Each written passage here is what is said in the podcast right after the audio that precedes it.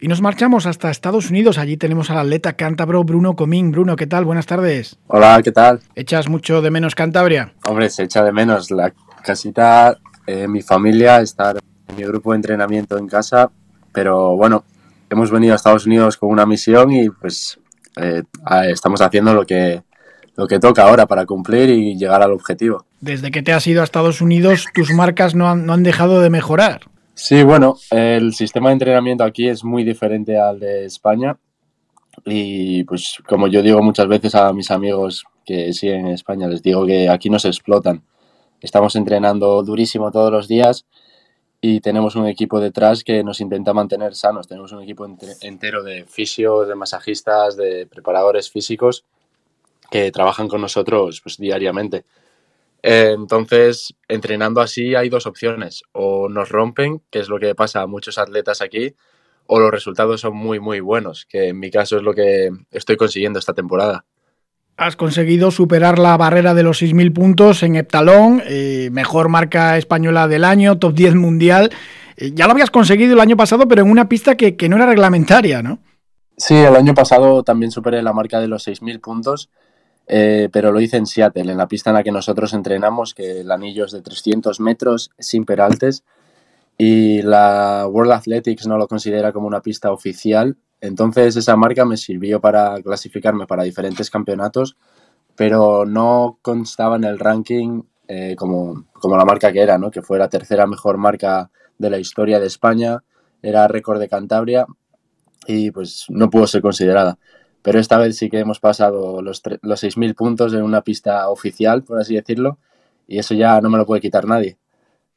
Y la historia todavía que tienes que, escribir, que seguro que va a ser eh, muchísima. No has podido estar en Orense, los campeonatos de España, porque allí en Estados Unidos, evidentemente, lo que priman es los campeonatos eh, universitarios, que son en junio, pero sí vas a estar en, los de Decaldón al aire libre, ¿no? En, Valencia. Eh, sí, en Valencia estaré, esa es la idea. Si todo va bien y estoy sano, eh, al Campeonato de España iré. Esta pista cubierta ha sido un poco rara porque cuando estábamos mirando los horarios y el calendario, eh, lo pusimos de manera en la que podía hacer un heptatlón para clasificarme para el Campeonato del Mundo y después iba a ir a ese Campeonato Mundial. Con la marca que hice estaba entre los 10 mejores del mundo este año, con lo cual me llamaron para poder ir a ese Campeonato Mundial que yo tanto quería pero por una razón u otra, temas académicos, temas de competiciones con la universidad, eh, hemos decidido que esta vez no va a poder ser y pues tenemos ganas de que llegue esa temporada de verano para poder representar a la selección española otra vez. De todos modos, en la, en la pista cubierta todavía nos queda una competición que es el campeonato pues indoor de universitario. Ese va a ser dentro de dos fines de semana y es el gran objetivo de la temporada ahora mismo. Es lo que estamos preparando, para lo que nos estamos entrenando y con muchísima ilusión de ir ahí y hacer una marca todavía más grande de la que hice hace unas semanas. Hay un nivel increíble ahí en Estados Unidos, pero bueno, eh, tu universidad tiene un equipo de atletismo muy, muy potente y ahí vais a estar, ¿no? Sí, ahora mismo estamos entre los cinco mejores de la NCA, que es la liga universitaria aquí. El año pasado en pista cubierta ya fuimos de los cuatro mejores y pues eh, el objetivo realmente es quedar lo más alto que pueda en ese campeonato para darle puntos al equipo y poder otra vez estar ahí arriba. En cuanto a mi prueba, es una prueba súper competitiva. Eh, por una parte, me sienta mal no haber podido ir al Mundial, pero eh, quedándome aquí no voy a estar, o sea, voy a tener grandes rivales para pelear. El año pasado hubo un, un heptatleta, se llama Kyle Garland, él consiguió estar a seis puntos del, récord del mundo de pista cubierta. Entonces, para poner un ejemplo de lo competitiva que es esta liga, no solo eh, a nivel de otras universidades, sino en las pruebas combinadas, el nivel que hay. En año olímpico, evidentemente, cualquier aficionado se va a los Juegos Olímpicos de París. Ahí para el de Caldón son 8.460 puntos la, la, mínima, para el Mundial de al aire libre de 8.100. Ahí vas a estar, ¿no? Em, bueno, esa ese es el objetivo desde hace años, poder ir mejorando y llegar en algún momento a los Juegos Olímpicos. Eh, la mínima que pide la IAF de 8.450 eh, puntos, pues es muy exigente. No hay muchos atletas en el mundo que la consigan hacer y por eso normalmente tienen que recurrir al ranking mundial para para completar el cupo de atletas que, que van a la prueba. En este caso son 24 atletas y lo que suelen pedir en ese ranking para poderte clasificar son dos combinadas, dos decatlones de unos 8.200 puntos. Y pues bueno, eso suena mucho más asequible que el 8.450 y pues tenemos que mirar eh, a qué competiciones podemos ir para tener grandes rivales que nos empujen y poder conseguir esas marcas. Yo creo que esa va a ser la mejor opción ahora mismo y pues ahora estamos todavía centrados en la pista cubierta, pero en cuanto pase este campeonato de nacional universitario, vamos a cambiar el foco totalmente hacia esas puntuaciones de aire libre. Todo el mundo se acuerda de, de Peñalver, ¿no? El gran ídolo del decathlon en España. También eh, Jorge Ureña, ahí vas a estar también compitiendo con él, ya porque bueno, ahora mismo tienes eh, la quinta mejor marca de siempre en el talón y en Decathlon, a ver si puedes plantar cara a Ureña ya en esos campeonatos de, España de aire libre en Valencia, ¿no? Bueno, el año pasado, eh, cuando llegué a Torrent al campeonato de España, fue después de una lesión bastante grande que tuve durante el aire libre, que me rompí el isquio y estuve pues ocho semanas sin poder correr y sin poder pues saltar, lanzar. Eh, cuando llegué al campeonato de Torrent de aire libre, el, absoluto, no estaba en mi mejor momento y yo lo sabía.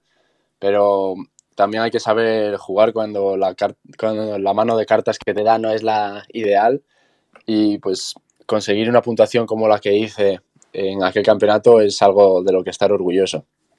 Intentaremos este año pues llegar mucho más sanos, mucho más preparados y si se le puede dar guerra a Ureña, yo creo que puede ser un duelo muy bonito. En pista cubierta ya me estoy acercando a estar en esas marcas, en aire libre todavía queda dar un pasito hacia adelante, pero con el trabajo que estamos poniendo esta, esta temporada yo creo que, puedo estar ahí.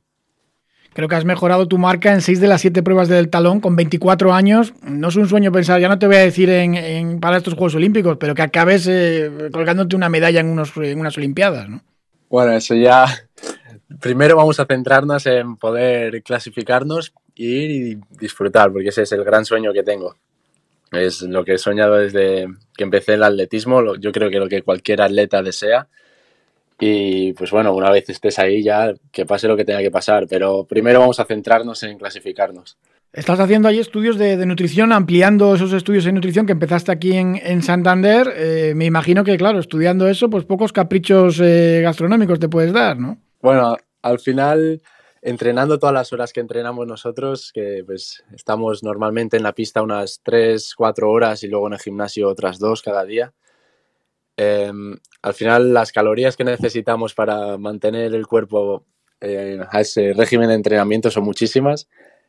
Y pues bueno, intento comer lo más sano posible, sobre, sobre todo entre semana. Pero después de toda la semana entrenando, cuando llega el sábado, nadie me puede quitar un buen atracón de pizza y, películas por la noche. Bueno, hay mucha vida americana de esto de las, de las películas de, Hollywood, de las universidades americanas. Tu equipo son los Huskies, no sé si hay lo típico de, animadoras. ¿Hay ese, ambiente universitario o para nada allí en Seattle? No, no, esto es lo que, lo que puedes ver en las películas eh, aumentado por 10. O sea, esto es como vivir en un sueño es el equipo de animadoras, el equipo de fútbol, cómo gira toda la universidad, y, la ciudad incluso, una ciudad como Seattle, eh, gira en torno al equipo universitario. Eh, tenemos aquí como 60.000 estudiantes que luego, eh, pues con todo el personal de profesorado, gente que trabaja en la universidad y que pues mantiene todo un orden, son como 150.000 personas en el campus. Es como una especie de ciudad. Y luego, pues eso, todo gira alrededor de, de la ciudad, cada vez que hay un partido, pues se para absolutamente toda la ciudad. Eh, cuando compiten otros deportes también, pues todos van a verlo. Es, la verdad que es una experiencia, yo creo que única, que solo puedes vivir si estás aquí y que aunque te cuenten, nunca vas a ser capaz de, de realmente imaginarte eh, la magnitud de todo esto. Te dieron una beca completa. Curiosamente ya habías estado eh, fuera, eh, en Canadá, en 2015, y allí un decaleta famoso, como es Demian Warner, ya te vio, te vio maneras y te dijo que, siguieras por ahí, ¿no? Sí, ese fue el motivo por el que empecé el decatlón las pruebas combinadas. Cuando estaba en Canadá, en un campeonato estatal de, de, eh, de institutos, conocí a Damian Warner Y él fue el que me dijo, como me vio competir en diferentes pruebas y pues yo no estaba del todo contento con los resultados que había tenido, me dijo que probase el decatlón, porque pues es lo más variado que te puedes encontrar, no solo en atletismo, sino yo creo que en el deporte en general. Y pues ese fue el inicio de todo para mí. Desde entonces, pues eso, seguir entrenando y me hubiese gustado este año haber tenido la oportunidad de haberle vuelto a ver en persona en el campeonato del mundial o incluso el año pasado en el campeonato de GOT6 de pruebas combinadas, que es un campeonato con muchísimo prestigio, pero se está resistiendo ese reencuentro. Seguro que se termina produciendo. Eh, Ramón Toralbo, es tu entrenador aquí, sigues manteniendo contacto, te sigue dando consejos. Allí creo que todo es mucho más físico que técnico, ¿no? Sí, aquí es todo totalmente más basado en la parte física de las pruebas que en la técnica, aunque también nosotros trabajamos eh, la técnica bastante. Con Ramón tengo mucho contacto. Cuando tengo alguna prueba que se me atasca o que no consigo rendir al nivel que yo creo que debería, le mando vídeos, eh, hablo con él, le pido consejos y sabiendo que siempre está ahí Ramón para mí y que en cuanto vuelva a España, pues como fue el caso del año pasado para los campeonatos nacionales, eh, pues retomamos eh, todo por donde lo hemos dejado y trabajamos juntos de cara pues eso, a los objetivos que tenemos los dos. ¿De las 10 pruebas sigues teniendo una preferida y otra que no te gusta menos o ha cambiado mucho ahí en Estados Unidos? Um, yo creo que eso va cambiando. Va cambiando, depende pues de la temporada, de cómo estés entrenando. Este año estoy trabajando las pruebas de fondo con el entrenador de fondistas de la universidad y la verdad que me está encantando. Esta universidad es, pues tiene gente buena en todas las pruebas, pero es, especialmente destaca en las pruebas de fondo entre, entre 800 y 3.000 obstáculos, sobre todo. Y pues el ver la mentalidad que tienen los fondistas y cómo lo transmite ese entrenador, la verdad que me está haciendo pues desarrollar un sentimiento de amor-odio hacia la prueba de fondo que cada vez se está transformando más en amor que en odio. Eso es positivo, nada, le tienes que hablar de José Manuel Abascal y oye, que aquí en Cantabria también hemos tenido muy buenos mediofondistas. Eh, Habrá que llevar sobaos para allá y quesadas.